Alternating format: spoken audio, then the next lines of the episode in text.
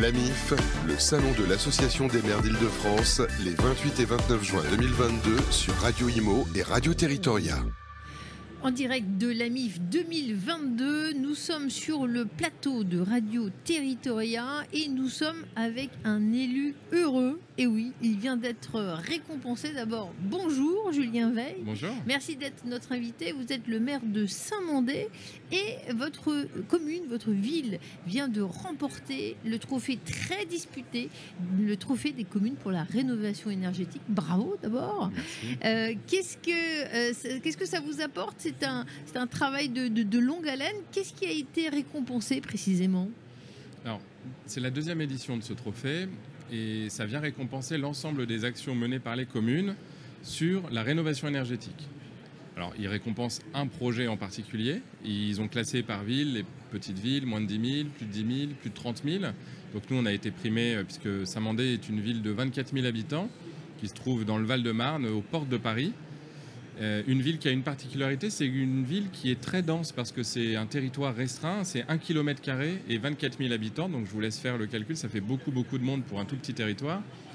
Et donc on a eu ce, on a souhaité candidater parce que depuis plusieurs années, la ville s'est engagée dans une action assez globale sur la rénovation énergétique de notre patrimoine public bâti, que ça aille des écoles, des bâtiments euh, communaux euh, administratifs, mais aussi sportifs.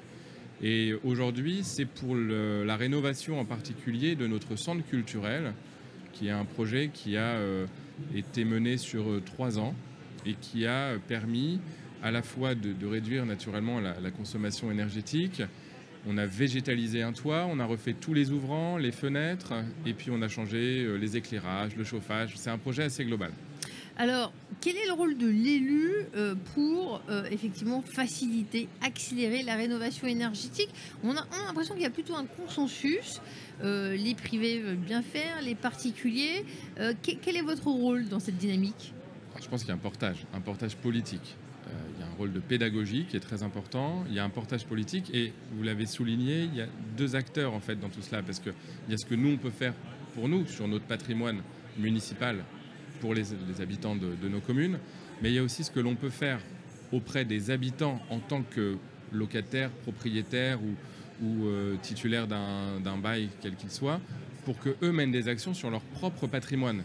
Et c'est là où notre action elle est double, parce qu'il y a à la fois ce que nous on peut faire pour montrer l'exemple, mais surtout pour améliorer nos performances énergétiques, et ce que l'on peut faire auprès de la population, soit pour faire connaître des démarches qui ont été initiées au niveau euh, national, soit pour les inciter localement à améliorer leur patrimoine privé. Et c'est là où notre action elle est, elle est très importante. Donc je pense que le plus important, c'est une action de portage politique. Et c'est difficile parce que tout le monde en même temps fait appel aux artisans, euh, débloque des, des, des, moyens. On ne va pas vers un engorgement, même si ça va dans le bon sens?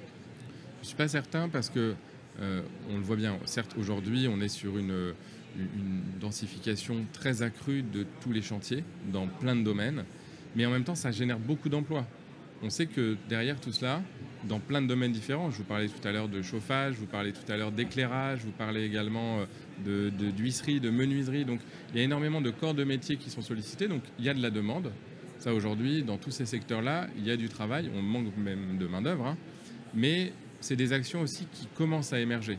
C'est-à-dire beaucoup de collectivités se sont engagées, mais euh, grâce aux aides notamment de l'État, aux dispositifs qui sont mis en place pour subventionner ces actions, de plus en plus de collectivités s'y mettent. Donc au contraire, je pense que c'est bénéfique. Et nous, on a été pionniers en la matière et donc ça crée euh, de l'émulation et ça crée aussi des, des vocations pour d'autres collectivités. Vous êtes heureux d'être à la MIF 2022. Il y a beaucoup d'effervescence, beaucoup d'élus se sont donné rendez-vous. Euh, Au-delà de ce, ce, sujet, quel autre partage d'expérience? Qu'est-ce que vous vous dites euh, entre élus? Alors bah, nous, on est déjà content de se retrouver parce que ça fait euh, presque deux ans. Alors l'an dernier, il y a eu un salon, mais on était sur une reprise un petit peu timide de, toutes ces actions. Et donc on est très content de nous retrouver, de voir nos collègues. On est content de voir aussi nos prestataires, de voir émerger plein d'idées nouvelles parce que les salons, c'est l'occasion de nous retrouver, mais c'est aussi l'occasion de faire des découvertes euh, à travers toutes les startups, à travers toutes les entreprises qui proposent des solutions innovantes. Donc on est très content d'être là, on se parle de plein de sujets. Vous savez, aujourd'hui, on a euh, nos sujets environnementaux, mais on a nos sujets financiers, on a la réforme territoriale, à fortiori en Ile-de-France, qu'on attend euh, de pied ferme hein, sur une réorganisation administrative de nos métropoles, euh, départements, territoires, etc., qui sont euh, très complexes et pour nous et pour les citoyens. Donc on a plein de sujets d'élus à se, raconter. Sur cette réforme territoriale, quelle est votre vision à vous? Quelles seraient les, les principales mesures qui devraient être prises selon vous? Là, je, vous apporte vraiment un, point de vue très, personnel qui est partagé, hein, certes, mais qui est, euh, qui est un petit peu différent. Euh, moi, je suis convaincu qu'aujourd'hui, on a besoin de lisibilité. Et nous, en tant qu'élus, parce que derrière, il y a toutes les questions de financement. Hein, derrière, on, est sur des territoires, on est sur un département, une région, une métropole. Et plus que jamais, on a besoin de lisibilité pour nous y retrouver sur nos compétences, mais aussi sur qui finance quoi. Et je pense que les, citoyens ont besoin de visibilité. Aujourd'hui, je pense qu'on peut s'accorder à dire que le maire étant euh, à portée de tout, étant le premier rempart et l'interlocuteur privilégié, on va dire, des citoyens, même si la compétence n'est pas la sienne, je pense qu'il est important de redonner du pouvoir au maire qu'on a perdu petit à petit en matière d'urbanisme, en matière fiscale, en matière... Il y a plein de domaines sur lesquels on a besoin de retrouver de la clarté.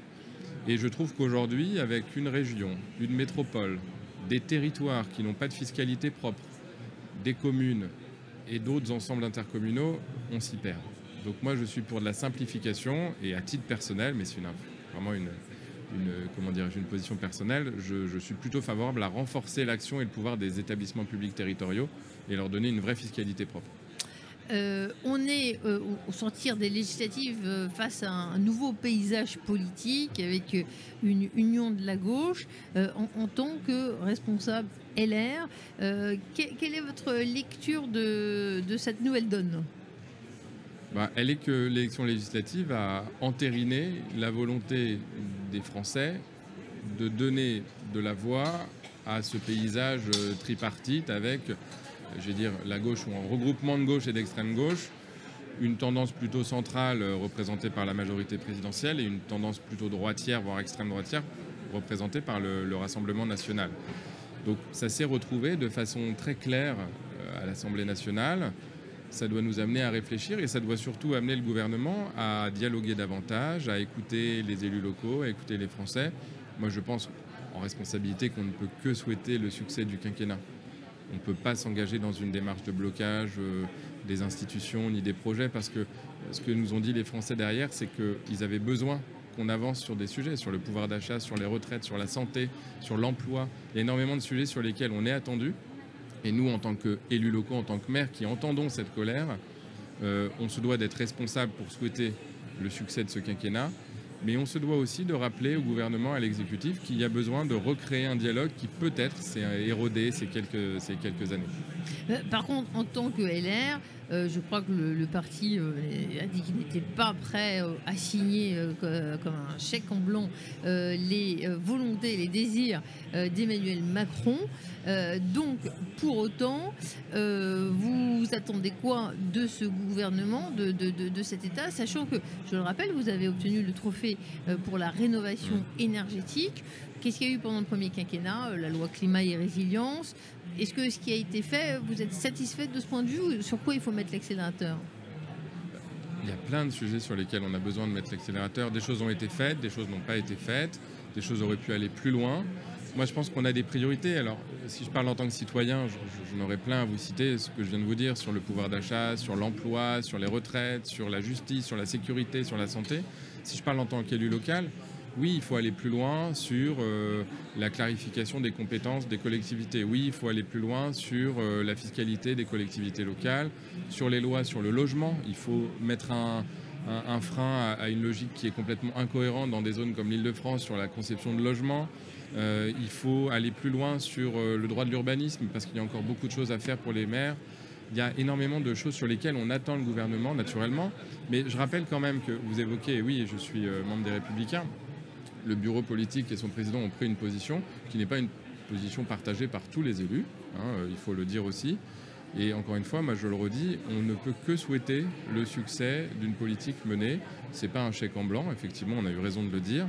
Mais pour autant, euh, restons humbles, quand la droite fait 4,5% une élection présidentielle, je pense qu'il faut aussi se remettre un peu en question. Merci Monsieur le maire. On était avec Julien Veil puisque euh, Saint-Mandé a remporté le trophée des communes pour la rénovation énergétique. On reste sur cette note positive à la MIF. Merci d'être passé sur avec le plateau plaisir de et bon salon. Merci, beaucoup. Au revoir. La MIF, le salon de l'Association des maires d'Île-de-France, les 28 et 29 juin 2022 sur Radio Imo et Radio Territoria.